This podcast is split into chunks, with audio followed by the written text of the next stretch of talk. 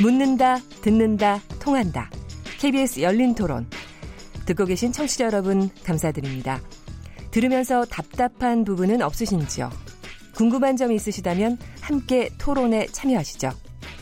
유료 문자 9730을 이용하시면 됩니다. 단문은 50원, 장문은 100원의 정보 이용료가 있습니다. 스마트폰 어플리케이션 KBS 모바일 콩을 통해서도 무료로 참여하실 수 있습니다. KBS 열린 토론은 언제나 열려 있습니다. 듣고 계신 KBS 열린 토론은 매일 밤 0시 5분에 재방송됩니다. 네, KBS 열린 토론 우리가 일부에서 남북 정상회담에 대해서 얘기를 했는데요. 이에 대해서 여러 문자들 주셨습니다. 몇 개 소개해 드리겠습니다. 휴대전화 6499번님. 비핵화를 꼭 이뤄야 하지만 처음부터 너무 엄격한 기준을 적용한다면 대화가 진전되기 어렵습니다. 남북관계 개선, 통일에 대한 비전을 공유하며 서로 소통해야 합니다. 유연한 자세가 필요합니다. 휴대전화 242번님. 아, 북미 간 비핵화 협상에 진전되지 못하고 있는데요. 남북 정상회담에서 핵 폐기를 반드시 이끌어내야 합니다. 그렇지 않으면 남북 정상회담도 의미 없어질 겁니다. 손정희 변호사님? 네, 6726번 쓰시는 분입니다. 북한이 우리 대통령을 파격적으로 한대하는 모습을 보니 좋았습니다. 한반도의 밝은 미래를 보여주는 것 같았어요. 통일 멀지 않은 것 같습니다. 0107번 쓰시는 분입니다. 북한 김정은 위원장은 예나 지금이나 그대로인 것 같은데 요즘 왜 그렇게 사람이 다르게 보일까요? 북한이 변한 건지 우리 인식이 달라진 건지 모르겠지만 비핵화 협상이 잘 이루어지길 바랍니다. 네. 최재원 여사님? 네, 휴대전화 끝자리 9319번 쓰시는 분인데요. 북한과의 대화도 좋지만 그 전제가 경제적 보상이 되어서는 안 됩니다. 개성공단과 금강산 관광 모두 북한의 일방적인 일방적인 행위로 중단됐는데 남북 경협을 재개하려면 철저한 안전 장치를 마련해야 합니다. 휴대전화 0188번 쓰시는 분인데요. 북한이 종전 선언을 강조하고 있는데 미국의 태도를 보면 쉽지 않을 것 같습니다. 한미 동맹 안에서 신중한 논의가 이루어져야 합니다. 김남근 변호사님? 네, 휴대전화 끝자리 8100번 쓰시는 분인데요. 유엔 제재로 투자 약속을 못하는 걸로 알고 있는데 4대 그룹 총수가 역할을 할 수 있을지 의문입니다. 재계 방문이 좀 일렀던 건 아닌지 걱정이 됩니다. 휴대전화 끝자리 2919번 쓰시는 분인데요. 비핵화가 이루어지기까지 상당히 오랜 시간이 걸릴 텐데 우리가 너무 조급하게 생각하는 거 아닌 것 생각하는 것 같습니다. 북한의 반응에 일일일비하지 말고 장기적으로 대응해 가길 바랍니다. 그래야 남북 관계가 신뢰도 쌓이고 한반도 평화가 정착될 것입니다. 네, 청취자들의 문자에 담겨 있는 희망과 소망과 그리고 또 우려 뭐 이런 부분들이 참 읽혀집니다. 우리 두 번째 토론 주제로 넘어가겠습니다. 요새 가장 핫한 주제 부동산 그리고 아마 추석 밥상에서 가장 뜨겁게 나올 주제일 것 같은데요. 그래서 어, 저희 패널 김남근 변호사님, 손종혜 변호사님, 최재원 다음 소프트 이사님에 더해서 전문가 한 분을 더 모셨, 모셨습니다. 김규정 NH투자증권 부동산 연구위원님 나오셨습니다. 네, 안녕하세요. 김규정입니다. 반갑습니다. 요새, 요새 무척 바쁘시죠? 네, 대책 나오고 내용도 너무 복잡한 데다가 네. 뭐 아직도 은행 창구에서 대출에 관련된 뭐 이런 지침 같은 것도 정확하게 내려가 있지 않은 상황이어서 질문도 많고 네. 네, 상담도 많고 굉장히 바쁩니다. 제가 그 부동산 문제 본격적으로 얘기하기 전에 그 지난번에 4.27 남북 그 정상회담 첫 번째 했을 때 그때 왜 적경 지역 근처에 땅값 오른다고 난리치고 그랬었어요 그때 그런 분위기가 지금 뭐 남북 그 관계에 따라서 상당히 부동산에도 여러 가지 영향을 미칠 거다 이런 얘기들을 많이 하는데 나름대로 이슈가 좀 있습니까 어떻습니까? 4.27 당시보다는 아무래도 관심도 조금 덜한 편이기는 하고요. 네. 근데 이제 그 이후에 지속적으로 지금 남북 관계가 조금 이렇게 따뜻하게 좀 진행이 되다 보니까 접경 지역 말씀하신 토지나 아니면 뭐 미분양 주택이나 이런 쪽에 대한 투자 관심은 유지는 되고 있는 편입니다. 어쨌든 네. 이런 회담 같은 게 계속 진행되면서 부동산 시장 또 이제 국내 주식 시장 전부 다 영향을 받고 있는 것 같긴 합니다. 근데 동시에 또 이게 혹시 또 예상보다 잘 안 될 경우에 리스크가 생 생길 수 있다라는 불안감도 한편에선 다들 가지고 계신 것 같고요. 네. 하여튼 어려워요. 참, 참, 저 예측하기가 참 어렵습니다. 지금 이제 부동산 저희는 부동산 9.13 대책 나오고 난 다음에 이게 굉장히 뜨거운 이슈가 되겠다고 생각을 하고 있는데 실제로 빅데이터 상에도 그렇게 보이는지 최재훈 이사님 어떻게 보고 계세요? 네, 작년 이 파리 부동산 대책 에 그 당시에 관심이 또 항상 높게 형성이 되다가 이제 그 이후에 이제 소강 상태를 보이기 시작했거든요. 네. 그러면서 이제 올해 어, 파리치 부동산 대책이 나오면서 어, 다시 이제 12만 건, 보통 이제 10만 건이 넘으면 네. 어, 어, 정부 입장에서는 아주 뜨겁다라고 이제 볼 수 있고요. 그러면서 이번에 9.13 대책까지 나오면서 어, 지금 계속해서 이제 10만 건 이상의 관심도를 보일 정도로 아주 핫 이슈라고 봐야죠. 네. 그렇게 핫 이슈가 되는 이유가 뭡니까? 이거는 김남근 변호사님이 왜 이렇게 하시 이슈가 됩니까? 어, 뭐 여러 측면인데 일단 이제 경제 정의적 측면을 보게 되면은 토지에서 얻어지는 그런 불로소득, 투기 이익들을 사적으로 이제 전취해 간다는 것들이 경제 정의에 크게 반하기 때문에 일단 네. 그 부분들에 대해서 국민 일반이 갖는 이제 반감, 정서들이 좀 있는 거죠. 네. 또 다른 측면에 있어서는 그래서 나는 뭐 천천히 내가 소득들을 좀 차곡차곡 쌓아가면서 어느 정도 소득 능력이 됐을 때 이제 집을 사거나 또는 아니면 굳이 뭐 집 사지 않고서는 나는 그 돈 가지고 이제 다른 뭐 나의 어떤 교육이라든가 훈련이라든가 해외 여행이라든가 이런 데 좀 투자를 하고 싶은데 이렇게 시, 마음을 갖고 있었던 일반 사람들의 입장에서도 막 집값이 오르고 그러니까 야그 이렇게 하다가는 내가 너무 불안한 삶을 살게 되는 게 아니야. 빨리 빚을 좀 많이 내가지고 집을 샀어야 되는 거 아니야? 이제 이런 불안 심리가 생기다 보니까 이제 일 수도권에 특히 이제 살고 있는 그런 중산층 젊은층의 굉장히 불안감들을 경제적인 불안감들을 불러주는 그런 측면의 이제 문제들도 좀 있고요. 네. 이제 그러다 보니까 이제 아무래도 많은 국민들의 관심 대상이 된 것 같습니다. 그리고 이번 저기 9.13 대책이 확실히 좀 크긴 컸는지 지금까지도 이제 많이 얘기들을 많이 하고 있는 것 같은데 얘기는 많이 하고 좀 실제로 시장에 어떤 영향을 끼치고 있는 건지 이게 제일 궁금합니다. 어떻습니까, 연구위원님?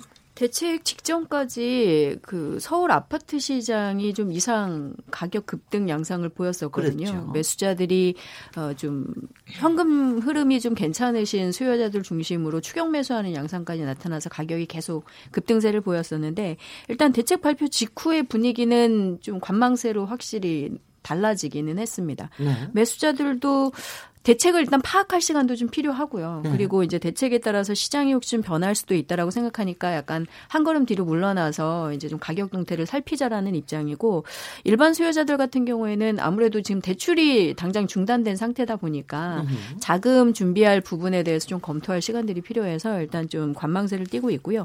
매도자들은 좀 눈치 보기 중입니다. 일단 매수자들이 좀한 어, 발짝 떨어져서 이제 보고 있는 상태다 보니까 매도자들도 일단은 가격 변동 변동은 아직 없습니다만 시장 상황에 따라서 대응하려고 좀 이렇게 좀 버티고 있는 상황들이어서 아직 가격 변동은 나타나지 않고 있는데 대책 직후에 발표된 이런 민간 조사 업체나 한국감정원 같은 조사 업체들의 이제 주간 단위 아파트 시장 가격 동향 보고서 같은 것들을 보면 일단 대책 전보다는 한 주간의 서울 지역 아파트 가격 상승률 자체가 조금 낮아지는 모양새이기는 합니다. 네. 어떻게 예측을 하세요? 되게. 어, 일단 제가 볼 때는 다 있어가지고 잘 모르겠는데 어떻게 예측을 하고 계십니까? 음, 일단 요번 대책 내용의 대표적인 게 이제 3주택 자 중심으로 해서 종부세율 올리는 부분하고 네. 대출 규제를 통해서 이제 수요 억제를 하는 게 대표적인 내용인데요. 제가 볼 때는 대출 규제 강화한 부분이 상당 부분 매수 시장을 억제시키는데 효과가 있을 것 같습니다. 그래서 네. 아무래도 뭐 현금 유동성이 풍부한 고액 자산가들이야 별 타격이 없겠지만 대출 의존도 높은 일반적인 주택 구매자들의 경우에는 대출을 쓰기가 좀 어려워지면서 아무래도 거래도 좀 줄어들고 가격 상승세도 조금 진 진정이 될 걸로 보여지는데요. 매도자들 입장에서는 사실은 가격을 낮출 여지가 지금 아직은 별로 보이진 않습니다. 네. 뭐 일단 당분간 매수가 줄어들면 거래가 어려워지는 만큼 혹시 팔아야 되나 검토를 할 것 같긴 하지만 네. 당분간은 뭐 가격을 낮춰서 급매물을 내놓는다던가 이럴 흐름은 아직 포착되지가 않아서 제가 볼 때는 뭐 진짜 정부가 대량의 공급 계획 같은 거를 좀 내놓는다거나 아니면 지금 정치권에서 이렇게 압박이 생기고 있는 있는 금리 인상 부분 같은 것들이 좀 구체적으로 진행이 된다거나 이런 흐름이 생기기 전까지는 뭐 상승세는 멈췄지만 하락까지 끌어내기는 좀 어렵지 않을까라고 네. 보고 있습니다. 글쎄요 이번 주일에 9월 21일 날 또 이제 공급 대책이 발표가 되는데 그게 또 기름을 지르 기름을 붓는 이런 결과가 될지 아니면 또 어, 또 조금 이제 매수 저기 매수자로서는 조금 더 기대 심리를 가지게 될지 어떨지는 좀 봐야 되겠습니다.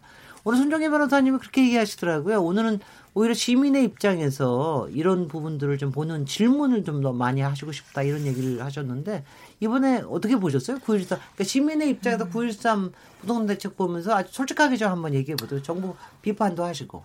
너무 많은 사람들이 네. 너무 많은 다른 얘기를 하고 있어서 이것도 양극화 문제일 수도 있고요. 관점이 네. 차일 수도 있는데 일단 나한테 피해가 오는 정책에 대해서는 굉장히 비판하시는 분들이 많은데 일단은 세금이 좀 오를 것이다. 뭐 세금 폭탄이다라고 말씀하시는 분들은 실제로 따져보면 세금이 많이 오르진 않았을 수도 있는데 감성적으로 굉장히 불쾌하시는 분들이 많았어요. 왜냐하면 예를 들면 일부 투기꾼이 있는 것이고 실수요자들이 이제 혼재되어 있는데 수익수요자들이 이번 규제 때문에 세금이 조금 오른다거나 추가 대출을 못 받는 여러 가지 불이익을 받을 수 있다는 생각에 우리도 성실하게 여기서 세금 많이 내고 어, 거주하는 사람인데 왠지 투기꾼과 적폐의 대상이 된 것이 불쾌하다라고 느끼는 이제 감성적인 부분에 이제 접근을 하시는 분들이 있었고요. 예를 들면 그 상실감을 느끼시는 분들이 또 반대로 굉장히 많았습니다. 뭐냐면 우리나라에만 있는 특수한 제도가 이제 전세 제도잖아요. 네. 내가 전세 제 금에 조금 멈춰서 집을 샀더라면 사실은 지금 지금은 굉장히 많이 올랐기 때문에 그 1년 전, 2년 전, 3년 전하고 그 차이를 극명하게 느낄 수 있잖아요. 네. 그런 분들은 또 요번에 정책 굉장히 잘했다고 합니다. 음흠. 결국은 본인이 처해 있는 지금 상황, 내가 1주택자이냐, 2주택자이냐, 무주택자이냐, 음흠. 그거에 따라서 이 정부를 비판하냐, 지지하느냐가 굉장히 많이 바뀌더라고요. 그러면 어떻게 누구 우리는 누구를 보고 하는 게 제일 좋다고 생각하세요? 일단은 뭐 대다수의 시민들이 네. 지금은 이제 일부 투기 세력은 무조건 잡아야 된다라고 생각하기 때문에 3주택 이상의 어떤 그 세금에 대해서 중과하는 부분은 지지하시는 분들이 많은데 대출 규제는 굉장히 불만이 많은 것 같았습니다. 음흠. 왜냐하면 실제로 자영업 하시는 분들이 하나 있는 집에 이제 담보대출 받아가지고 사업 자금으로 활용하시는 분들도 있고 예를 들면 집이 하나 있다고 하더라도 청약을 해서 다른 지역으로 이사를 간다거나 집 평수를 넓힌다던가 또는 같은 평수라도 새로운 아파트를 들어가고자 하는 분들이 있는데 청약의 기회를 무주택자한테 더 늘리겠다 뭐 이런 것들이 본인들에게는 좀 형평에 맞지 않을 수 있다라는 문제 제기 얘기를 하고 있어서 음흠. 실거주를 보호하는 정책이 조금 더 강화될 필요는 있다. 왜냐하면 일부의 투기꾼들이거든요. 근데 다수의 실거주자들이 어, 불편을 받는 부분들은 좀 개선될 필요가 있다고 생각이 되고요. 연구원님 음. 계시지만 대출 규제를 좀 자세히 봤더니 음흠. 굉장히 은행원들도 준비해야 될 서류가 많아지고 또 대출을 준비에다가 막히는 또 서민들도 발생을 할 수 있겠더라고요. 네. 그런 어떤 사각지대를 좀 줄이는 게 정부의 세심한 배려가 아닐까라는 생각이 듭니다. 네. 조금 더 자세한 얘기로 가기 전에 일단 김남근 변호사님이 사실은 이 분야에 완전 전문가세요. 그러니까 저보다도 더 전문가라고 할 정도로 굉장히 전문가시고 또 김남근 변호사님께서 지금 국토교통부의 관행혁신위원회 위원장으로 역할을 하시면서 국토부의 뭐 여러 가지 역할에 대해 역할에 대해서 또 특히 고민을 많이 하시고 역할도 하시고 그러시는 분인데 한번 이렇게 한번 요번 딱 9.13 대책뿐만이 아니고요.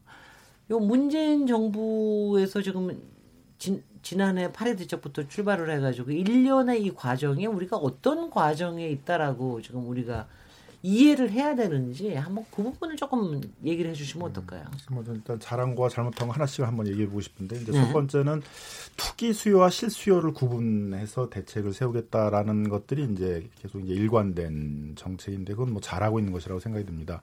아무리 이제 주택을 많이 공급해도 투기 수요라는 게 무한대이거든요. 투자 수익이 난다면 계속 사재기를 할 수 있기 때문에 그 투기 수요에 호응을 해서 계속 주택을 공급한다는 건 현실적으로 어렵고 그러니까 이제 투기 수요 와 실수요를 구분을 해서 실수요 위주로 시장을 개편하겠다는 건 뭐 바람직한 것이라고 보여집니다. 그래서 이번 대책에도 이제 핵심이 뭐그 조정 대상 지역이나 투기 지역 같은 그런 규제 지역에 있어서는 3주택자뿐만 아니라 2주택자에 대해서도 이제 그 종부세에 대해서 조금 더그 그 과세를 하겠다라든가 그 다음에 이제 아예 투기 지역이나 투기 과열 지구 같은 곳에 있어서는 이주택자 이상은 아예 대출을 못 받게 네, 네. 하겠다라든가 이제 이런 정책이었고요.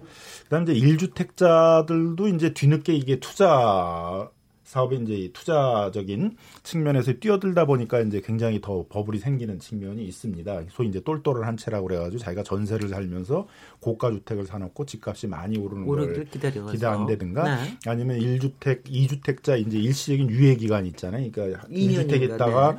그 다른 주택을 사고 그걸 이제 지금은 3년 이내 이제 팔도록 돼 있었는데 이제 요번 대책에서 2년으로 그걸 줄였죠. 줄였죠. 그 유예 기간 제도를 이용해 가지고 이제 새로운 고가 주택들을 구입한다든가 이런 부분들이 이제 그 가세를 하면서 이제 가격이 급등을 했던 측면들이 있기 때문에 그 부분도 좀 정교하게 갈라내서 네. 1주택자라더라도 그 새롭게 주택을 하나 더 사는 것들이 투기적인 목적으로 보일 수 있는 그런 경우에서는 대출을 규제하고 양도소득세에 대한 어떤 특례를 주는 것들을 이제 이렇게 줄이는 그런 정책들을 이제 쓴 것이어서 뭐 그건 뭐 저는 바람직한 정책이었다라고 이제 생각이 듭니다. 근데 사실 이제 엄밀히 얘기하게 되면 단기적으로 집값을 갚는 것들은 보통 금융 정책이거든요. 네. 뭐 대출 규제도 포함이 되지만 뭐 우리나라만 지금 이런 버블이 있는 게 아니라 뭐 뉴욕도 뭐 최근 3년 사이에 13% 올랐다 그러고 홍콩은 한20% 올랐다 그러고 음흠. 도쿄도 아파트는 한 16% 올랐다고 이렇게 얘기를 하는데 대부분 이제 금리 인상 정책이나 이런 걸 쓰고 있거든요. 그러니까 결국 단기적인 대책은 그런 대출 규제나 뭐 금리 이런 거로 대응을 하는 것이고 네. 뭐 종부세나 양도소득세 같은 세제 정책은 이제 기본 인프라가 되는 거고 네. 그 효과가 나타나는 건 굉장히 시간이 걸리거든요. 네. 종부세에 따라서 다주택자가 진짜 부담을 갖게 될지 양도소득세에 대한 이런 특례를 줄여가지고 일주택자나 이런 사람들이 이제 어떤 부담을 느끼게 될지.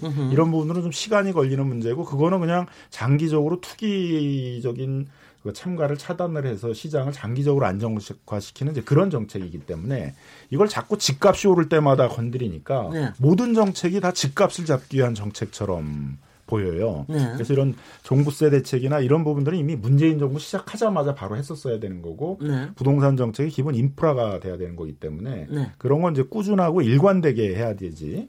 집값이 오를 때마다 하게 되게 되면 그 정책의 신뢰성도 좀 떨어지는 측면이 있다 이렇게 네. 봅니다. 네. 어, 그래서 어떤 비판인지를 아시겠습니까? 이 시점에 저희가 시민들이 어떻게 생각하고 계시는지 시민들의 목소리를 좀 들어보도록 하겠습니다. 저희 동네는 잘 모르겠어요. 다른 동네는 많이 오른 거라고 같아요. 나중에 집 살 때 돈이 없어서 집을 못 산다는 거? 아무리 나라에서 정부에서 뭐 주택 청약을 해줘도 그 커트라인도 너무 높은 것 같고 20, 30대들한테는 너무 꿈 같은다는 거? 자가 마련하는 게 너무 어려운 거? 뭐 그냥 뭐 잘 되겠죠 뭐. 정책도 잘 나오고 계속. 정책 913 대책이 나라에서 신경 많이 써는 것 같은데 대출 규제 여지껏 했던 것 중에선 센 것 같은 느낌을 받았어요. 세금도 많이 내게 하니까 세금 못 내겠으면 또 팔기도 하고 좀 더 저렴한 데로 가고 그렇게 하면은 잘 될 것 같아요. 천안 집값은 떨어지고 있는 추세고요. 수도권은 과하게 올라가는 것 같은데 수요 공급이 있다면 가격이 형성이 되잖아요. 그럼 그냥 거시적으로 봤을 때는 당연한 건데요. 다 대출을 끼고 사는데 지금은 굉장히 제한이 많잖아요. 수도권이나 그런 데는 제약을 좀 하시더라도 지방만큼이라도 좀 완화를 좀 많이 하신다면 지방으로 내려오는 역할이 되지 않을까. 네. 오늘 얘기하시는 거 보니까는 시민들 중에서 여성 목소리가 굉장히 많이 들리네요. 그만큼 이제 관심들이 많다고 생각이 드는데요. 그동안 이렇게 쭉 나오는 얘기를 보니까 종부세 폭탄이라는 말, 예전에도 이제 세금 폭탄이라는 말을 이제 많이 쓰고 그러고 했는데, 이번에도 그런 말이 좀 나오기는 하는 것 같습니다. 김규정 연구위원님, 그런, 요번에 이제 세금 폭탄 얘기 나오는 거에 대해서 어떻게 보고 계십니까? 실제로 세금 폭탄입니까? 네, 아까 손 변호사님도 잠깐 말씀을 하셨는데 사실 어 1년에 한 번 내야 되는 세금 금액이 늘어나는 거에 대해서는 다들 부담을 가지실 수밖에 없는 것 같아요. 뭐 감성적이든 실질적이든 부담을 갖게 되실 수밖에 없는데 실제로 근데 과표 구간별로 시뮬레이션을 해보면 어, 상당한 수준의 종부세 증가 부담을 겪게 되시는 이런 과표 구간의 주택은 사실 그렇게 많지는 않을 거다라는 게 제 판단이기는 합니다. 네. 실제로 이제 시뮬레이션 돼서 국토교통부가 발표한 자료 보시면 어, 한 시가 24억 원 정도의 이제 어, 서울 지역 같은데 아파트를 갖고 계신 1주택자분이 만약에 종부세를 요번에 달라진 안으로 내시게 된다 그러면 종전보다 한 106만 원 정도 늘어나는 내용이거든요. 물론 네. 100만 원도 적은 돈은 아닙니다. 그리고 뭐 현금 흐름이나 이런 것들 대응하기가 어려운 뭐 고령층이라든가 이런 분들이 세감할 땐 상당할 수 있습니다만 저희가 어쨌든 자산 규모에 따라서 보유세를 늘려가기로 한 정책적인 방향에 동의를 한다라고 하면 음. 이 부분이 그렇게 과도하다라는 판단은 저는 들지는 않거든요. 네네. 근데 이제 실제로 뭐, 어, 뭐 과표 구간이 뭐 100억 이렇게 넘어가는 이런 구간에서는 늘어난 세금이 뭐 천만 원, 이천만 원 많이 늘어나긴 합니다. 근데 그런 분들은 그만큼 자산 규모가 있는 만큼 보유세를 늘려 늘려나가, 늘려나가는 이런 어, 단계를 밟는 거는 저는 맞는 방향이다라고 생각하는 편입니다. 네, 근데 요새는 전체적으로 보유세를 올리는 거에 대해서는 찬성하는 분위기도 꽤 많더라고요. 일단 일단 그거 그런 변화가 자체가 생긴 거에 대해서는 굉장히 바람직한 거로 보이는데 도대체 어느 정도로 보유세가 올라야 되는지 뭐, 뭐냐 몇 퍼센트 이렇게 얘기하는 것보다 도대체 그러니까 어느 어떤 현상이 생길 때까지 그러니까 가령 보유세가 부담이 돼서 더 이상 아, 주택을 소유하지 못하고 집을 내놓는 이런 정도까지 보유세가 올라야 되는 건지 어, 느 정도까지가 적정한 거로 보십니까, 김남근 변호사? 네, 먼저 이제 그 세금 폭탄이라는 거의 실체를 이제 보게 되면 보유세에 적용을 받는 사람이 한 27만 명 정도 돼요. 그러니까 네. 전체 주택 보유자의 한 2%가 정도밖에 안 되거든요. 네. 물론 이제 이번 변화로 그 27만 명 중에 한 21만 명이 이제 요 변화되는 거에 적용을 받도록 이렇게 이제 돼 있습니다. 그러니까 굉장히 우리나라에서 제한된 범위에 있는 분들이 영향을 받는 거고요. 그렇죠. 근데 이게 좀 정부가 발표할 때 굉장히 어렵게 발표를 해서 과표 3억 그러니까 아니 3억밖에 안 되는데도 또 이 다주택자로 해가지고 또 세금을 올리는 거야 이렇게 생각하시는 분도 있어요. 근데 아, 여기서 과표 3억이라는 건 일단 종부세는 1가구 1주택일 경우 9억을 초과하는 거니까 네. 이미 공시가격에서는 12억 정도 되는 거잖아요. 일가구 주택은. 거기다가 또 공시 가격이 실제 시세의 한 60%밖에 안 된단 그렇습니다. 말이에요. 그러니까 이제 뭐 적어도 한 23억 뭐 이렇게 이 정도 내는 분들이 음. 다주택자도 이제 6억을 초과해야 되니까 과표 3억 하게 되면 한 18억 이렇게 되는 거니까 네. 18억, 23억 이거 보통 웬만한 사람이면 이렇게 이만한 부동산 자산을 갖출 수 있는 분들이 아니거든요. 그러니까 네. 이건 좀 일반인들의 입장에서 보면 좀 너무 먼 높은 구간들에 대해서 적용을 하는 이제 그런 어저께, 부분들입니다. 어저께 광주에 계신 강기정 의원이 나오셨는데 광주에는 딱 20명 있다고 그러더라고요. 종부세 대세. 네. 그러니까 주로 이제 고가 주택들이 많이 네. 있는 뭐 강남이나 이제 이렇게 특수한 지역에 많이 몰려 있는 것이라고 이제 봐야 될 거고요. 근데 이런 부분에 대해서 자꾸 이렇게 보수 언론이나 경제지들에서 프레임을 만들어서 뭐 징벌적 세금, 무슨 제재적 세금 이런 표현을 쓰잖아요. 정부가 이걸 징벌적 이나 제재적이라는 표현을 쓴 건 아니거든요. 네. 물론 다주택자들에게 부담이 돼야 된다 이런 표현을 쓰지만은 음흠. 이제 약간 이제 그런 어떤 좀 정치적 프레임에 의해서 이렇게 세금 폭탄론이나 이런 게 좀 확산되는 네. 그런 측면도 좀 있다고 생각이 들고요. 근데 이제 반대 측면에서 얘기할 때는 이 정도 갖고 부담이 되는 거야. 근데 이런 맞아. 얘기도 한단 말이야. 뭐 100억 이상의 부동산을 갖고 있는 사람이 그 1년에 내는 세금이 100만 원뭐 더 높게 늘어났다 그래서 꿈쩍이나 할 것 같냐 이제 이런 얘기가 있는 거잖아요. 그죠 뭐한 2, 3년만 있으면 몇 억이 올리는데. 그러니까 이게 한꺼번에 네. 해결하기가 어렵고 예를 들면 네. 이제 우리가 부동산 가격이 높기 때문에 그 부동산 가격 대비해서 보유세율의 실효세율을 따지면 우리가 한 0.15% 정도 돼요. 네 근데 네. 다른 나라 같은 경우에는 이제 보통 뭐 유럽이나 이런 선진 같은 경우는 1% 가까이 되니까 굉장히 낮은 거잖아요. 네. 그러니까 전체적으로 꾸준히 좀 올려야 되는 음흠. 그런 이제 필요가 있는 것이고요. 이걸 뭐 집값 잡는다고 단기간에 올릴 수가 없어요. 앞으로 그렇습니다. 계속 꾸준히 이걸 이제 해야 되는데 꾸준히 높여가는 데 있어서 이제 핵심은 지금 세 가지가 있는 거거든요. 네. 첫 번째는 가장 기본이 되는 이제 가격. 공시가격이라고 그래가지고 이제 세금을 매기게 되는 그 과표 기준에는 공시가격이 있는데 이 공시가격 자체가 시세를 제대로 못 반영하고 있는 거예요. 그렇습니다. 특히 문제가 되고 있는 거는 집값이 많이 오르는 지역은 덜 반영돼 있고 집값이 안 오르는 지역은 많이 반영돼 있단 말이에요. 예를 들면 네. 강남 같은 데는 한 60%인데 강북 같은 데는 70% 이렇게 음. 반영돼 있어요. 그러니까 이런 형평성이라도 이제 줄여야 되겠죠. 그러면 아무래도 이제 내년이나 이런 데에서 공시가격을 책정하는 데 있어서는 강남이나 이런 지역 또 집값이 많이 오른 지역은 좀 많이 공시가격이 올라가게 될 거고 그럼 이제 세금도 올라가게 되겠죠. 그다음에 그걸 또 조정하기 위해서 공정가격 비율이라는 것들을 이제 곱하게 돼 있는데 그거는 이제 정부가 이제 90%까지 5%씩 매뉴얼에서 90%까지 하겠다라는 것들을 이제 그 뒤에도 계속 올려서 이제 100%다 폐지하겠다고 지금 하고 있는 거고요. 그 다음에 이제 세율이 적용되는 겁니다. 네. 그럼 이 세 가지를 합쳤을 때 다주택자에게 어느 정도 부담이 될지를 시뮬레이션을 해보고 네. 그거에 맞춰서 이렇게 연도별 계획들을 좀 세워야 되는데 네. 지금은 그렇게 하는 게 아니라 음. 이 정도면 되겠지. 음흠. 노무현 정부 때 수준보다 조금 높으면 되겠지. 음흠. 예를 들면 이런 식으로 좀 접근을 하고 있기 때문에 이 정책의 효과가 이제 구체적으로 뭐를 목표로 하고 있고 어느 정도 효과를 얻을 수 있을지가 좀 불분명하다는 측면이 있다 그런 시뮬레이션이 가능합니까 실제적으로? 그러니까 문제가 된 건 일단 공시 가격부터가 지금 현실화율이 얼마인지를 국토부가 조사를 안 해놨어요. 네네. 그러니까 그런 이제 자료부터 만들어야 되는 게 있고 공시 가격이라는 것도 올릴 때마다 세부담이 얼마나 줄지에 대한 것들에 대한 것들이 여러 가지 효과들을 줄 수가 있잖아요. 그러니까 그런 것들을 한번 이렇게 조사를 해서 시뮬레이션 같은 것들을 해서 그 네. 로드맵이나 이런 걸 좀 잡아봐야 되는데 행정적으로 이제 그런 준비가 지금은 좀안 돼 있는 것 같습니다. 그래서 네. 그런 인프라들을 좀 갖추면서 좀 이렇게 시뮬레이션을 해가면서 도대체 어느 정도면은 이제 다주택자들이 여러 주택들을 많이 보유하는 게 부담이 돼서 그런 걸 이렇게 좀 매물로 내놓게 되거나 장기적인 관점에서 차차 이렇게 매물로 내놓게 될지 이제 이런 부분들을 좀 이렇게 그 좀 시뮬레이션 같은 것들을 통해 가지고 좀 분석을 하는 작업들이 행정적으로 필요한 것 같습니다. 제가 한 가지만 네, 질문드리고 싶은 게 아까 이제 불로소득에 대한 부분을 이제 단어를 쓰셨는데 늘 궁금한 건 불로소득의 개념이에요. 일단 첫 번째 아까 징벌적 제재 이야기도 나왔지만 비트코인 강풍이 불었을 때 정부의 대책은 똑같았어요.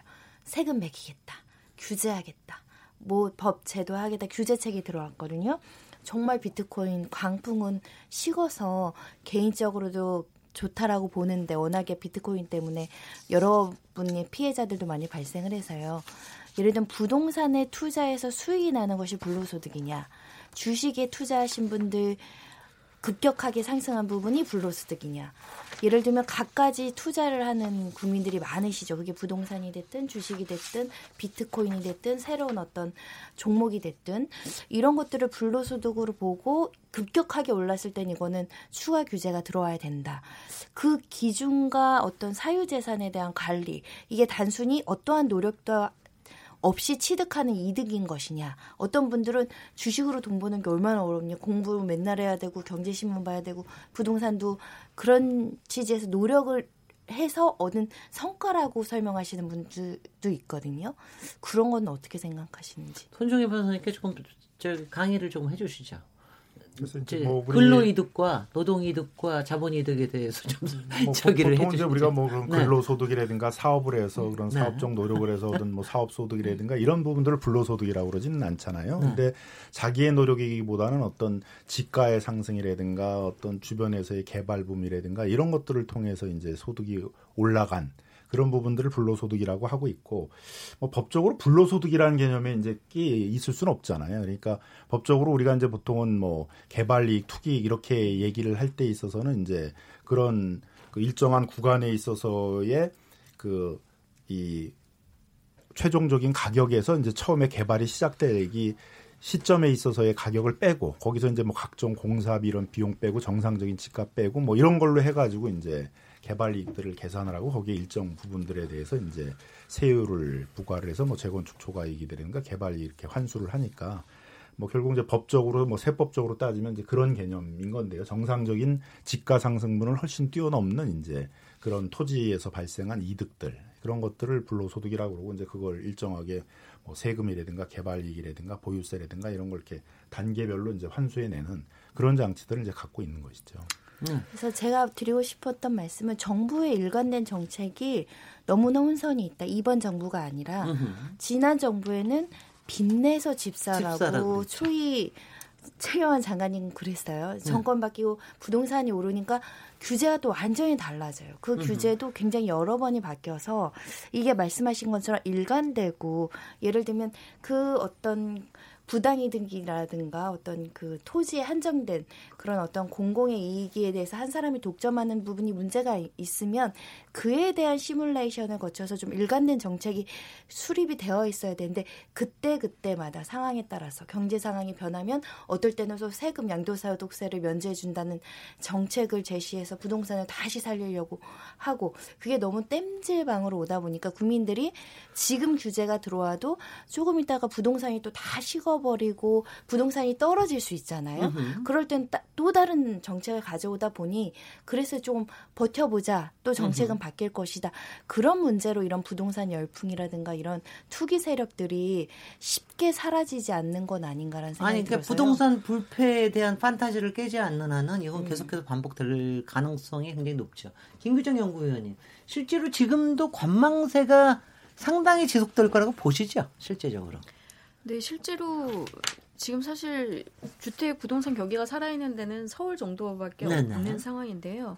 서울에서 좀 고가 주택을 갖고 계신 분들은 여전히 가격이 좀 더 오를 수도 있다라는 기대를 놓지 않고 있는 상황이고 네.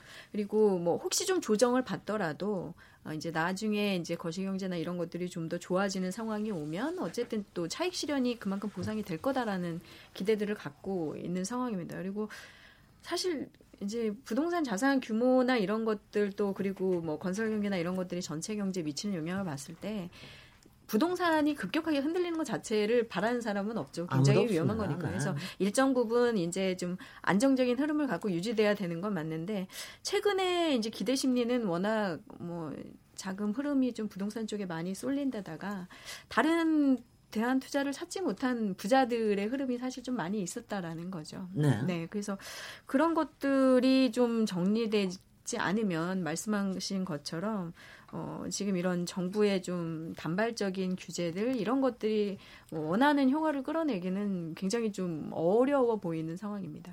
이 부동산 네, 네, 이, 이, 이 규제나 이런 것들이 과거에 보면 어, 이 대책이 나오고 한 달 정도 지나야 뭔가 이게 실효성이 있구나 네. 없구나란 판단이 됐어요. 그래서 네. 아마 이번에도 한 10월 중순 이후가 돼야지 어, 이게 어느 정도 효과가 있는지를 판단할 수 있는 게 될 것 같고요. 이 분석할 때는 보통 이제 예측을 하기 위한 알고리즘이 있는데 이 주식은 주식 주가 예측 알고리즘 많아요. 그러니까 주가는 사실 어떤 그 상식적인 논리 안에서 이렇게 예측이 되기 때문에 빅데이터로 이제 주가 예측 같은 걸 많이 하는데 이 부동산은 이 예측 알고리즘이 잘 안 맞는 게이 네. 경제 그 수요와 공급의 원리가 맞아야 되는데 부동산은 특히 대한민국에서는 이 믿음이라는 변수가 그 안에 들어가 있어요. 글쎄 말이죠. 그러니까 무조건 이건 오른다라는 그런 확신이 있기 때문에 이 수요와 공급이 맞지 않는 상태로 올라가다 보니까 예측이 안 되는 게 부동산이거든요. 그래서 저도 많이 받는 질문 중에 부동산 예측 좀 해달라라고 하지만 이거는 어떤 알고리즘도 없고 정말 그 사람들의 어떤 자기들만의 어떤 믿음으로 이게 만들어지는 게 보이기 때문에 음. 어, 앞으로도 사실 어떻게 될지 가늠하기 어려울 것 같아요. 글쎄요. 예. 그래서 지금 어떻게 보면은 저 부동산의 저 경기를 부추기지 않고 하는 것은 문재인 정부가 어느 만큼은 뭐 칭찬을 받을 수도 있는 부분이기는 한데 사실 요새 이제 워낙 경기가 안 좋고 일자리 사정이나 이런 부분들이 굉장히 어려운 이유 중에 하나는 또 건설 경기가 워낙 또 떨어져 있다는 것도 분명히 있는 게 뭐 현실이거든요. 그 사실 문재인 정부도 뭐 만약 그런 경기 사정이 계속해서 진행된다 그러면 또 부동산 경기에 대해서 어 또 뭐 다른 방식을 채택할 뭐 가능성인가요? 위험성인가 이런 것도 없으지않은 법은 없는 거죠, 김남근 변호사님. 그러니까 지금 이제 공급 대책을 내놓겠다는 거의 내용이 결국은 서울 주변에 공공 택지를 개발을 하겠다는 거잖아요. 그리고 거기에 대규모의 또 그런 거의 이제 한 준 미니 도시 정도 되는 그런 이제 그 주택들과 도시를 건설해서 공급을 하겠다는 거니까 당연히 건설 붐이 일어날 수밖에 없는 거죠. 네. 그리고 우리 이제 경험을 보게 되면 교통의 요지에다가 인프라를 잘 갖춘 그런 미니 도시 신도시급의 아파트를 공급하면 그게 또 투기의 대상이 되죠. 그게 선호 대상이 되잖아요. 그러니까 네. 그게 투기로 이제 투기의 대상이 되지 않게 하려고 그러면 적어도 거기는 실수요자인 무주택 세대들이 우선적으로 분양을 받게 어, 한대라든가 그다음에 이제 그 그걸 또 바로 되팔아 가지고 전매 차익들을 노리는 투기의 대상이 되지 않도록 일정 기간 동안은 뭐 전매 제한을 한다든가 또 그거보다는 뭐 가능하면 공공 임대 같은 것들을 많이 공급한다든가 네. 정부가 계속 강조하고 있는 희망 그 홈타운이라는 그 신혼 희망 타운이라는 것도 그걸 바로 분양을 하는 순간 2, 3년만 지나면 더 이상 이제 신혼 신혼 타운이 아니거든요. 다 네. 투기적인 사람들이 다 들어오게 돼 있잖아요. 그러니까 음. 이게 계속 희망 그 신혼 희망타운으로 남으려고 그러면 주로 공공임대 이런 게 돼서 뭐 보육시설 놓고 공동육아 프로그램 이런 게 지속적으로 될 수 있도록 해줘야 되잖아요. 뭐 그런 방식을 좀 취한다든가 또는 이명박 정부 때처럼 그린벨트를 풀어가지고 그걸 또 민간 건설회사에게 택지를 넘겨줘가지고 분양을 하도록 하고 그러게 되면 그, 그 공공적인 생기니까. 것들을 더 또 투기 대상으로 만들어 버리는 게 되지 않습니까? 네. 그러니까 그렇게 하려면은 이제 주로 공공이 공영 개발 방식으로 해가지고 거기서 얻어지는 이익들을 뭐 공공임대 건설 같은 거에 쓴다라든가 그래서 잘 관리를 하지 않으면 그 공급 대책이라는 게 또 잘못하게 되면 거기가 또 투기 진앙지로 돼서.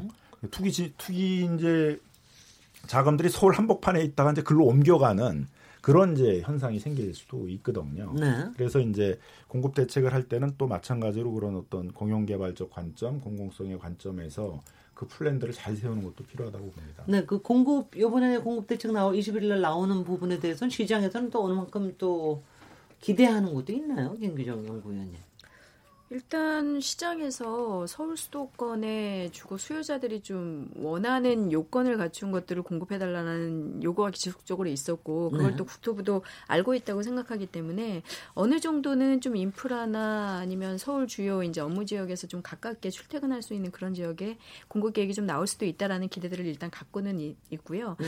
어, 요 직전에 한번 이제 검토 중인 예정지가 노출이 된 적이 있었잖아요. 그렇습니다. 그때 네. 이제 뭐 과천이라던가 성 성남이라던가 광명이라던가 가까운 지역, 바로 서울하고 붙어 있는 거의 서울이랑 생활권을 같이 쓰는 그런 지역들이 노출이 됐었기 때문에 어느 정도 이제 좀 살기도 어, 만족도도 좀 높고 투자 여력도 갖고 있는 것들이 나올 수 있다라는 기대가 일단 있기는 합니다. 근데 음. 현재까지 시장에서 굉장히 뭐 진행 상황에 대해서 안 좋은 소식들도 많이 들리고 있어서요. 뭐 네네, 네, 서울시와의 뭐 협의가 계속 협의가 안, 안, 되고, 있어서 뭐 네. 국토부가 직권으로 해제하려는 움직임이 있다라는 보도들도 막 나오고 있고 어, 주로 이제 경기도 쪽의 그린벨트 협의만 조금 진행이 되고 있다 이런 얘기들이 나오다 보니까 다들 좀 기대는 하면서도 어, 서울 지역에 좀 공급 계획이 나오지 않으면 어, 좀 효과가 있을까 뭐 음. 이런 생각들로 주시하고 있는 상황인 것 같습니다. 근데 네.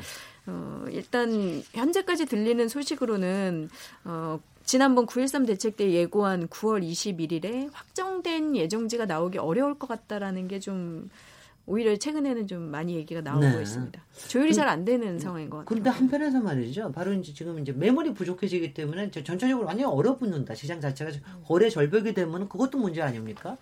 그래서 이제 거래 절벽을 좀 막으려면 한쪽에 종부세 올리고 이러는 것도 있지만 한쪽에서는 거래세를 좀 낮춰서 종부세 때문에 걱정하고 보유세 때문에 올라가는 걱정하는 사람들이 좀 매물을 내놓을 수 있게끔 하는 그래서 좀 뭐 한시적으로 양도세를 좀 낮춰준다거나 이런 게 좀 필요하지 않느냐 하는 그런 지적도 있는 것 같은데 어떻게 보고 계세요, 김의정? 근데 실제로 저희가 보유세를 이제 선진국 수준이나 이런 거에 맞춰서 자산 규모에 맞춰서 이제 점진적으로 올려나가면서 네. 거래세는 또 상대적으로 높은 부분이 있으니까 거래세는 좀 낮추고 보유세는 높이는 방향으로 어 이제 진행을 하겠다라는 얘기들은 다들 계속 얘기가 되고 있었기 때문에 어 그런 부분에 대해서 검토는 말씀하신 것처럼 필요하다라고 생각이 됩니다. 근데 현재는 어, 서울 지역의 집값을 잡기 위해서 양도세도 높여놓고 종부세도 올리는 상황이다 보니까 어, 이제 진행하기로 했던 그런 조세 전반적인 이제 시스템에 대한 검토 부분에서는 어, 좀 지금 문제가 이제 좀 소위 쉽게 말하면 꼬이고 있는 거죠 내용이 네. 그래서 좀 문제가 있는 것 같아서 좀 조정이 필요할 것 같고요. 아직까지는 아까도 잠깐 말씀하셨습니다만 정부의 대책들이 당장 지금 서울에 급등을 막는데 굉장히 급급한 모습들이거든요. 그래서 네네. 전체적인 균형감이나 이런 것들을 점검하는 것은 좀 놓치고 있는 게 아닌가 싶습니다. 그래서 양도세 부분도 원래 하려던 그런 어, 균형을 맞추는 부분에서 진행을 하면 말씀하신 것처럼 고가 지역의 매물 출시나 이런 걸로 좀 연결될 가능성이 있어 보이는데 왜냐하면 사실 9.13 대책이 나오기 직전에도 어 이제 좀 주택이나 이런 걸 투자하셨던 분들이 아 이제 너무 많이 오른 것 같기는 하다라는 생각들을 조금씩 가지고 또 특히 이제 2008년 급락기에 팔지 못하고 이렇게 한번 소위 이제 시장 표현으로 물리셨던 분들이.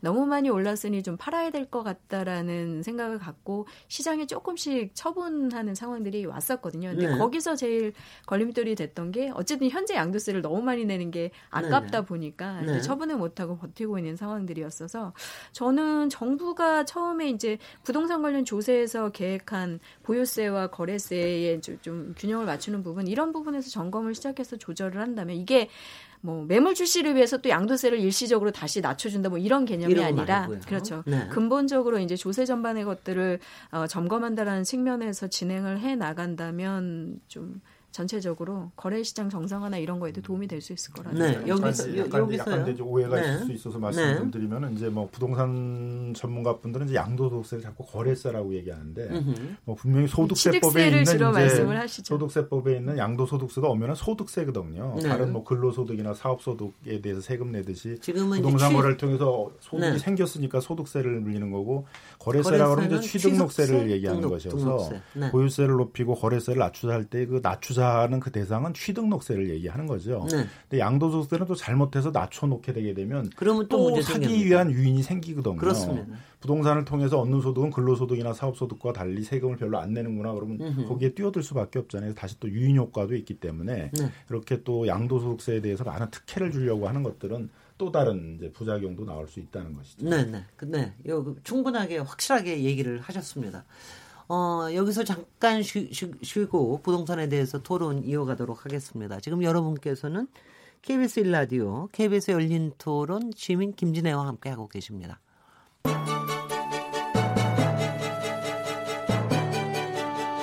라디오 토론이 진짜입니다. 묻는다, 듣는다, 통한다. KBS 열린 토론. 시민 김진애의 진행으로 듣고 계십니다. 네, KBS 열린 토론 부동산에 관련된 키워드 토크 어, 진행하고 있습니다. 여러 문자 주셨습니다. 콩으로 의견 주신 F킬러라는 어, 아이디 분. 저는 한국과 미국에 모두 집을 소유하고 있는데요. 한국 집값이 미국 집보다 4배나 비쌉니다. 그런데 한국 보유세 수준이 너무 낮아서 세금은 미국에 더 많이 냅니다. 그래서 저는 보유세 인상에 찬성합니다. 콩으로 의견 주신 엄정섭 청취자님, 정부가 부동산 대책 후속 조치로 공시지가를 현실화하겠다는데 공시가가 오르면 종부세, 재산세 다 오르는 게 아닌가요? 거래소는 왜 안 내립니까? 휴대전화 5822번님, 빚내서 집안 산 사람들이 후회하고 있습니다. 몇천억 빌딩 부자 놔두고 왜 주택 보유자만 규제하는지 모르겠습니다. 형평성을 맞춰주세요. 예.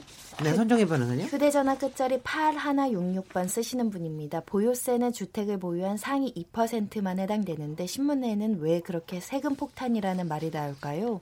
돈이 꼴미 있는 사람들이 여론을 한쪽으로 몰아가려고 하는 것 같습니다. 끝자리 5822번 쓰시는 분입니다. 종부세 인생, 인상, 복지, 재정 확충을 위한 꼼수 아닐까요? 네, 휴대전화 끝자리 8026번 쓰시는 분인데요. 집값이 비싸도 너무 비쌉니다. 집값이 좀 내려서 저 같은 서민들이 하루하루에 만족하며 살 수 있는 세상이 만들어졌으면 좋겠습니다. 콩으로 의견 주신 김상환 청취자님입니다. 집을 한 채 이상 보유하지 못하게 하는 정책이 얼마나 실효성이 있을지 의문입니다. 저는 경쟁 체제를 도입해서 가격의 투명성을 늘리고 임대주택의 공급을 늘려야 한다고 생각합니다.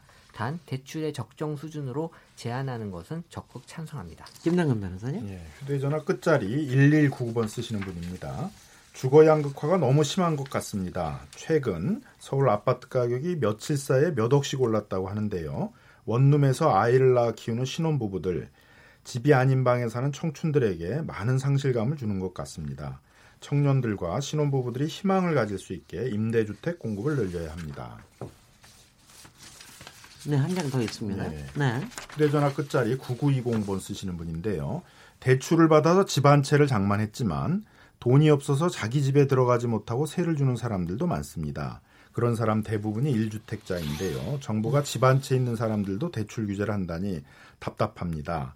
전세 보증금을 돌려주지 못하는 임대인이 늘어나 세입자도 피해를 볼 것입니다. 네, 김기정 연구위원님. 네. 휴대전화 끝자리 6624번 쓰시는 분, 수요를 잡는다고 해서 집값이 안정될까요? 서울에 있는 유명 대학들을 지방으로 이전시키고 지방의 양질의 일자리를 만들어야 인구가 분산되고 집값이 안정될 겁니다. 국토의 균형 발전이 시급합니다라고 보내셨습니다. 끝자리 3699번 쓰시는 분. 저는 지방에 살고 있어서 투기는 먼 나라 얘기 같습니다. 그래서 더 객관적으로 얘기할 수 있을 텐데요. 저는 정부 정책이 일관성 있게 추진돼야 한다고 생각합니다. 왔다 갔다 하는 정책이 너무 많아요. 라고 보내셨습니다. 네, 여러 문자 주셨는데요. 오늘 부동산 얘기하면 참 문자들 많이 주십니다.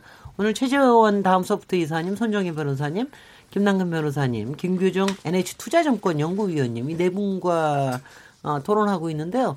얘기를 계속 이어가도록 하겠습니다. 혹시 그 네 분 중에서 여기서 요번에 지금 저 많은 문자들 오신 거에 대해서 얘기 의견 주시고 싶은 거가 있을 것 같은데요. 저는, 저는 저, 네. 제가 먼저 하나 한 가지만 하겠습니다. 이 종부세 인상 복지 재정 확충을 위한 꼼수 아닐까요? 이거에서 꼼수를 쓰기에는 너무 조금 거두군요. 뭐 1년에 연간 한 5천억 정도만 거두니까 아, 이거는 지, 지금 이제 아시다시피 담배세를 한 11조 걷거든요. 뭐 이런 저, 저거에 비하면은 꼼수로 종부세 인상하는 것 같이 보이지는 좀 않는 것 같다는 생각이 아주 가, 다, 간단한 거. 혹시 딴 거에 대해서 얘기하시고 싶고 네, 그러니까 손정희 변호사님. 약간 좀 오해가 있어서 그런데 이 그 종합부동산세에서 사실은 네. 그 재정 충당적 기능으로 따지면 이 다주택자한테 물리는 요 주택 보유분에 대한 종부세는 전체의 20%밖에 안 됩니다. 네네. 그러니까 재, 재정 충당 세수를 늘리는 부분으로 생각하면 이제 합산 토지 과세나 이제 별도 합산 토지 과세 같은 토지 부분에 대해서 이제 세금을 물려야 되는데요. 네. 그 부분이 이제 상당히 미약하기 때문에 재정 충당 기능은 좀 떨어지는 거죠 지금은. 지금 이제 그 부분이 다른 분 얘기하신 이 주택 부분만이 아니라 네. 기업들이 소유하고 있는 토지나 이런 부분에 그렇죠. 대해서 그게 이제 뭐 네. 빌딩 같은 데를 차지하고 있는 게 별도 이제 토지. 글쎄요. 그 거기 부분에 대한 이제 세금을 올려야 되는데 그 부분은 이번에 다 빠졌기 때문에 왜 그런 걸 안 하느냐 이러고 얘기를 하시는 거죠. 임대료가 인상되는 걸 규제할 수 있는 장치가 없기 때문에 거기다가 네. 올리게 되면 이제 그거는 임차인에게 전가할 가능성이 있다 그래가지고 이제 안 한 것인데 조금 제가 보기엔 정교한 장치 뭐 상가 임대차 보법 같은 거에 갱신간을 늘리고 임대료 인상을 규제하고 그런 장치가 만들어지면 그 부분들에 대해서 적극적으로 토지를 해 거기에다 과세를 해야지 거기서 굉장히 많은 네네. 일들이 생기고 있으니까요. 그리고 종부세가 올라가는 올라가면 그건 뭐 하느냐. 사실 종부세가 조금 올라가야 사실 정부에서도 그렇게들 많이 원하시는 공공임대주택에 대한 투자가 좀 더 될 수가 있는데 솔직히 지금 올라가는 수준 가지고는 뭐 될 수 있을지 잘 모르겠다는 그런 생각도 들어요. 네, 손정혜 변호사님 아까 어, 떤 부분? 제가 말씀드린 네. 거 아까 6624번 쓰시는 분이 왜 다 서울에서 살려고 할까? 이것도 첫 번째는 이제 지, 직업 이른바 수요 너무 교통이 머니까 으흠. 그래서 이제 경기도로 갔다 서울로 오시고 싶어 하시는 분들, 직장 때문에 이제 1시간 거리 20분만 타고 싶다 이런 분들. 그래서 사실은 저는 집값을 잡는데 가장 중요한 방법이 의원님한테도 얘기하고 싶은 게 교통확충이 첫 번째 이루어지면 굳이 서울에 몰려 살 필요가 없잖아요. 예, 그런 부분. 두 번째는 이제 교육이더라고. 학교 때문에 다들 외곽에 있다 다시 들어오시더라고요. 그런 두 부분에 대한 정책은 어, 장기적으로 접근해야 돼서 부동산 정책이랑 연관이 안 되는 것인지 한번 여쭤보고 싶었습니다. 저한테? 네, 네. 대답해 주시 아니 근데 그거는 네. 저기 거기에다 한 가지 더 빠지신 게 교통과 학교 얘기하기 전에 사실은 일자리 분산이 제일 먼저죠. 네, 사실은. 네, 교통이 직장 네, 그러니까 이른바 수요 분산. 네. 이른바 수요 분산. 음. 지금은 이제 우리 우리나라에서 지금 쓰고 있는 거는 일단 일자리는 한 군데 다 모아놓고 그것 때문에 교통을 이제 확충하는 쪽으로 많이 가는데 일자리 분산 가는 게 사실은 제일 좋은 수요 분산이긴 하죠. 네. 다른 분 뭐 혹시 말씀하시고 뭐 그래서 이제 노무현 정부 때도 썼던 게 이제 행정 도시를 세종시로 옮기고 그다음에 혁신 도시라고 해서 공공기관들을 지방으로 이전하고 네, 그런 것들이 이제 그 뒤에 좀 부동산을 안정시키는데 일정한 좀 기여를 한 측면들은 있죠. 이제 그런 정책들이 이제 계속적으로 좀 전 추진될 필요가 있다고 생각이 들고요. 뭐 이해찬 그 여당 대표가 이제 계속 혁신도시 제2 혁신도시처럼 이제 그런 지방 이전 계획 같은 걸 추진하겠다고 하고 있지 않습니까? 그리고 수도권에서는 이제 파주나 동탄 이런 데는 또 미분양도 꽤 많아요. 많아요. 비어있는 데가 많고 네. 역전세난도 있고 그러니까 사실은 이제 그런 쪽으로 중산층들이 좀 이동할 수 있게 하려면 지금 얘기하고 있는 GTX 같이 이제 한 30분 이내에 서울 도심으로 올 수 있는 이런 교통 같은 것들을 이제 이건 뭐 민자로 한다고 그러다 보니까 자꾸 이제 늦어지고 있는데 이런 걸 조금 빡 앞당긴다 그러면 수도권 내에서의 좀 분산 효과 같은 경우들 같은 경우도 좀 있을 수 있을 것이라고 생각이 들고요. 음. 예, 결국은 이제 집값 대책이라는 게 집값만으로 해결되는 게 아니라 그런 이제 전 국토의 균형 개발이라든가 뭐 교통이라든가 교육이라든가 이런 게 좀 같이 쭉 되면서 이렇게 장기적으로 될 부분이고 그래서 이렇게 장기적으로 해야 될 거와 단기적으로 급등한 거를 잡는 무슨 금융 정책이나 이런 것들은 좀 이렇게 구분해서 추진할 필요가 있는 것 같습니다. 네. 네. 김기정 연구위원님 보태실 말씀 있으실 것 같은데? 예, 말씀하신 내용 중에서 사실 저는 그 교육 환경 부분이 서울 쪽에는 훨씬 더 영향을 많이 미친다라는 생각이 좀 드는데요. 음, 실제로 아까 이제 손 변호사님도 말씀하셨다시피 경기도 외곽으로 갔거나 아니면 이제 어, 서울에 이제 새로 조성되는 그런 주거 지역으로 가셨다가도 자녀들이 중학교나 고등학교 가게 되면 다들 다시 강남에 네. 어디 이제 학원가 뭐 이런 데로 어, 돌아오게 되는 상황들인데 최근에 또 교육 시스템들이 계속 또 급변하는 상황에서 특히 이제 자녀를 가진 학부모 주택 수요자들은 굉장히 민감하게 반응을 하고 있거든요. 그래서 네. 실제로 상담을 해봐도 어, 아이들 교육 때문에 다시 강남을 가야 될 것 같다라는 말씀을 하시는 분들이 실제로도 제가 체감할 때도 좀 많더라고요. 그래서 네. 교육 환경 그리고 그 교육 시스템에 대해서 조금 같이 생각해 볼 필요가 있지 않나 싶습니다. 물론 부동산 때문에 그걸 바꾸자는 거는 아니지만 어, 같이 좀 접목해서 고민해 볼 필요가 분명히 있어 보입니다. 중요한 사안일 것 같아요. 네네. 그 최재원이 사실 서울에서도 이 강남이라는 지역을 분석해 보면 사실 2012년에서 15년까지는 이 강남에 사는 목적에 말씀하신 대로 아이 교육 학원 때문에 이제 온다 이런 게 가장 많았어요. 근데 이제 16년부터 현실적으로 이게 내가 오고 싶어도 가기 힘들다. 네. 그러니까는 뭐 그때는 그래도 마음 먹으면 갈 수 있는데 지금은 아예 그거조차도 힘들다라고 이제 사람들이 느끼기 때문에 이게 아무나 갈 수 있구나라고 사람들이 지금 인식이 안 될 정도로 지금 너무 높게 형성이 돼 있다는 거거든요. 저, 저는 강남에 사는 사람으로서 강남 안에서도 왜 이렇게 아파트들을 좋아하시냐. 저희 저같이 이런 다세대 주택으로 내려오면 훨씬 좀 조금 옵션이 넓어집니다. 너무 아파트들 이렇게 많이 좋아하시는 거에 대해서는 참 좀 저는 좀 안타깝게 생각을 합니다. 근데 이제 중요한 거는 지금 정부가 어렵게 어렵게 지금 내놓고 있는 정책들이 국민들이 받아들이기에는 다 제대로 어 실효성이 없다라고 지금 계속 받아들이고 있거든요. 그래서 네. 이번에 낸 정책도 지금 부정 감성이 한 70% 형성이 돼 있는 게 그 전보다도 사실 부정 감성이 좀 더 늘었거든요. 네. 아직까지는 이걸로 어 어떻게 보면은 어 바로 잡지 못할 것이다라는 어떻게 보면 그 기대라고 해야 되나 이런 네. 예상들이 더 많아요 솔직히 네. 그러니까 그 동안에 잘 안 돼서 그런 것도 있지만 이번에도 역시 어, 힘들 것 같다라는 의미들이 많이 있더라고요. 네.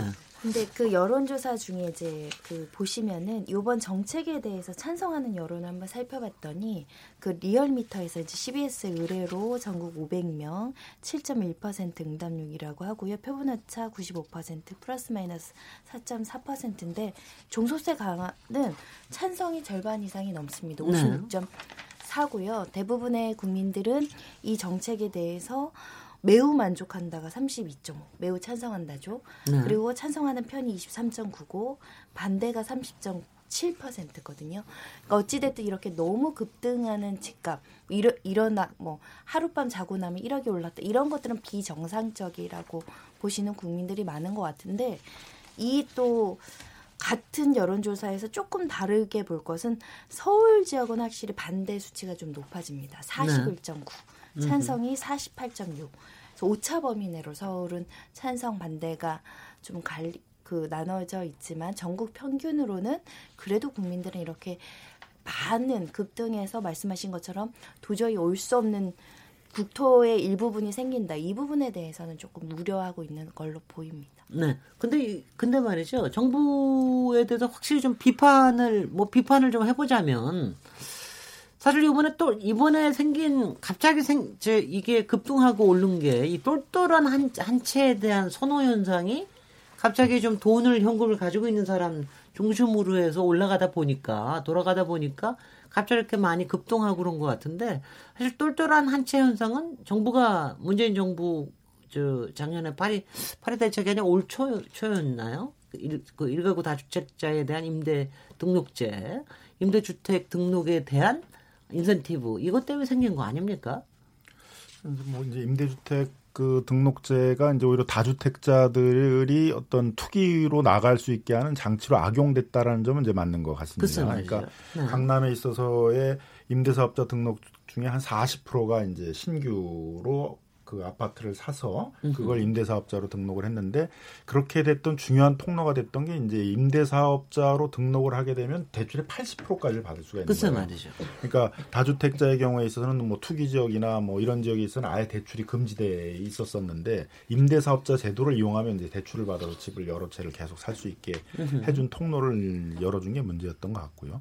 세계적으로 이제 임대사업자에 대해서는 이제 임대사업자에 대한 어떤 특례들을 주는데 보통은 임대로 계속 있는 동안에만 이제 임대소득세나 뭐 보유세 같은 걸 감면해 주는 제도거든요. 그렇죠. 근데 임대소득세나 보유세가 굉장히 높기 때문에 그 혜택이 상당히 크기 때문에 임대사업자는 이제 많이 등록을 하는 거죠. 근데 정부가 너무 조급하게 이제 그 계약갱신제도 같은 이제 임대차 안정화 정책을 하는 것보다는 임대사업자 등록을 통해 가지고 임대차를 안정화시키겠다고 하다 보니까 뭐 2020년까지 200만 가구를 그 임대사업자 등록을 시켰다 보니까 너무 특혜를 많이 준 거예요 유인하기 네. 위해서. 네. 그래서 세계적으로 이렇게 임대사업자와 연계되지 않는 양도소득세도 굉장히 특례를 지금 준 상태이고요. 네, 네.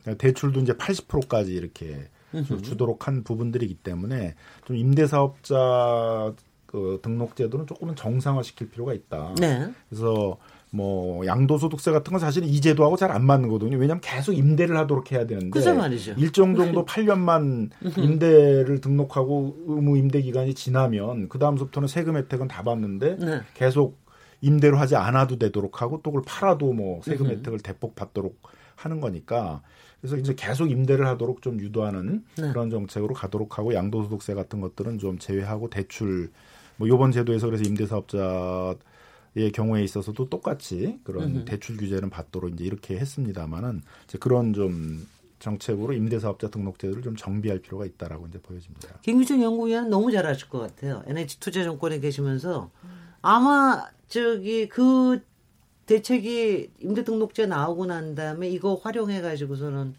어 뭔가 새로운 투자처를 마련하려는 게 굉장히 많아졌었죠. 네, 지난해부터 정부에서 다주택자에 대한 규제를 하면서 네.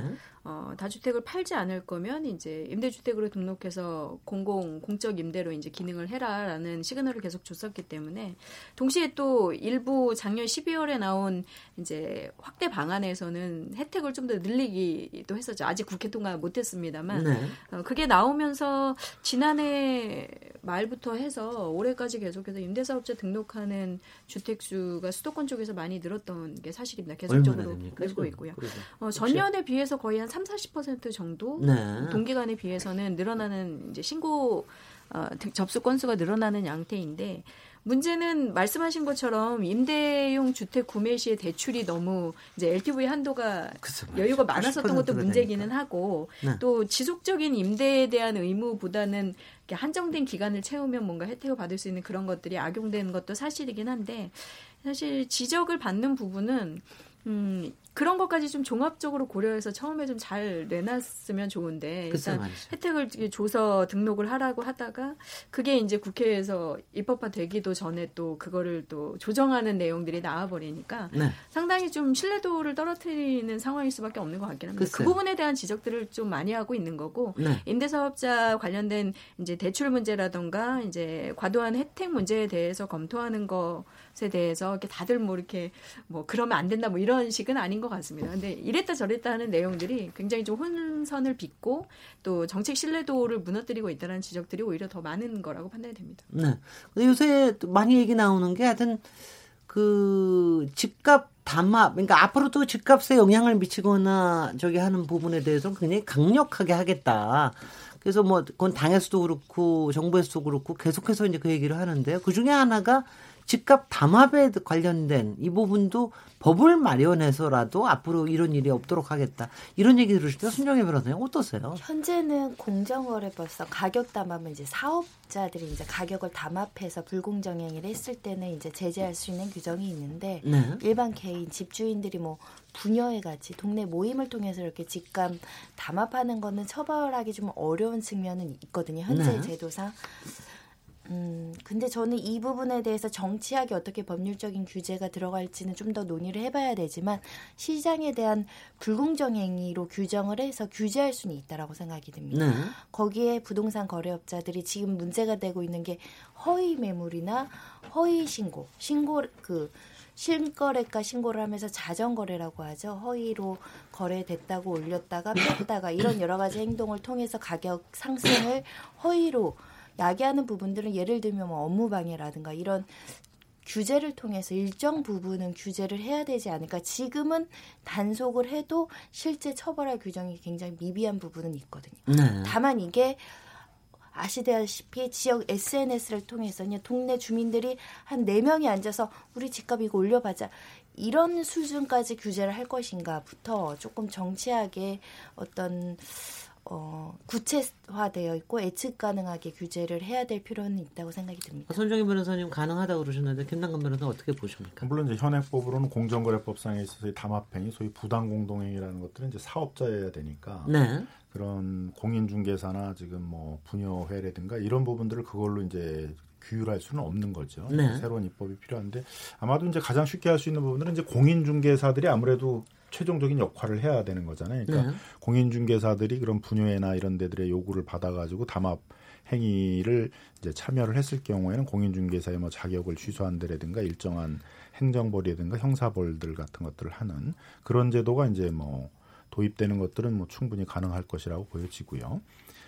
그 다음에는 이제 공인중개 우리도 이제 뭐 닥터 아파트 부동산 114 이제 뭐 여러 가지 이렇게 인터넷상에 있어서의 매물 정보들을 교환하는 게 있습니다만 이제 미국이나 캐나다 같은 데 이런 데들 보게 되면 그걸 엄격히 정부가 관리를 하거든요. 으흠. 그래서 허위 매물이 올라오면 그 올린 공인중개사는 무조건 자격 취소예요. 아우시군요. 예. 어. 그리고 굉장히 엄격한 제재를 해서 거기는 이제 그런 실제 거래된 매물만 올라오도록 하고 그걸 이제 일정하게 어떤 비용이나 이런 걸 지불한 사람들은 들어가서 거기 매물 정보들을 그 확인하고 활용할 수 있도록 이렇게 이제 하고 있는데 우리도 이제 그런 부분들에 대한 좀 관리가 필요한 게 아닌가 이렇게 생각이 들어요. 네, 자연스럽게 앞으로 이 거래 방식이 이제 블록체인이라고 하는 게 이제 직거래거든요. 네. 그러니까 수요자와 공급자가 직거래가 되면 중간에서 어떤 이런 독점을 하거나 하는 일이 생기지 않기 때문에 사실 저는 어 이런 게 뭐 기술적으로는 문제가 없지만 이 거래 방식이 좀 바뀔 필요가 있지 않을까. 네. 뭐 이런 규제나 이런 것도 중요하지만 어 사람들이 어떤 신뢰할 수 있는 거래가 만들어지면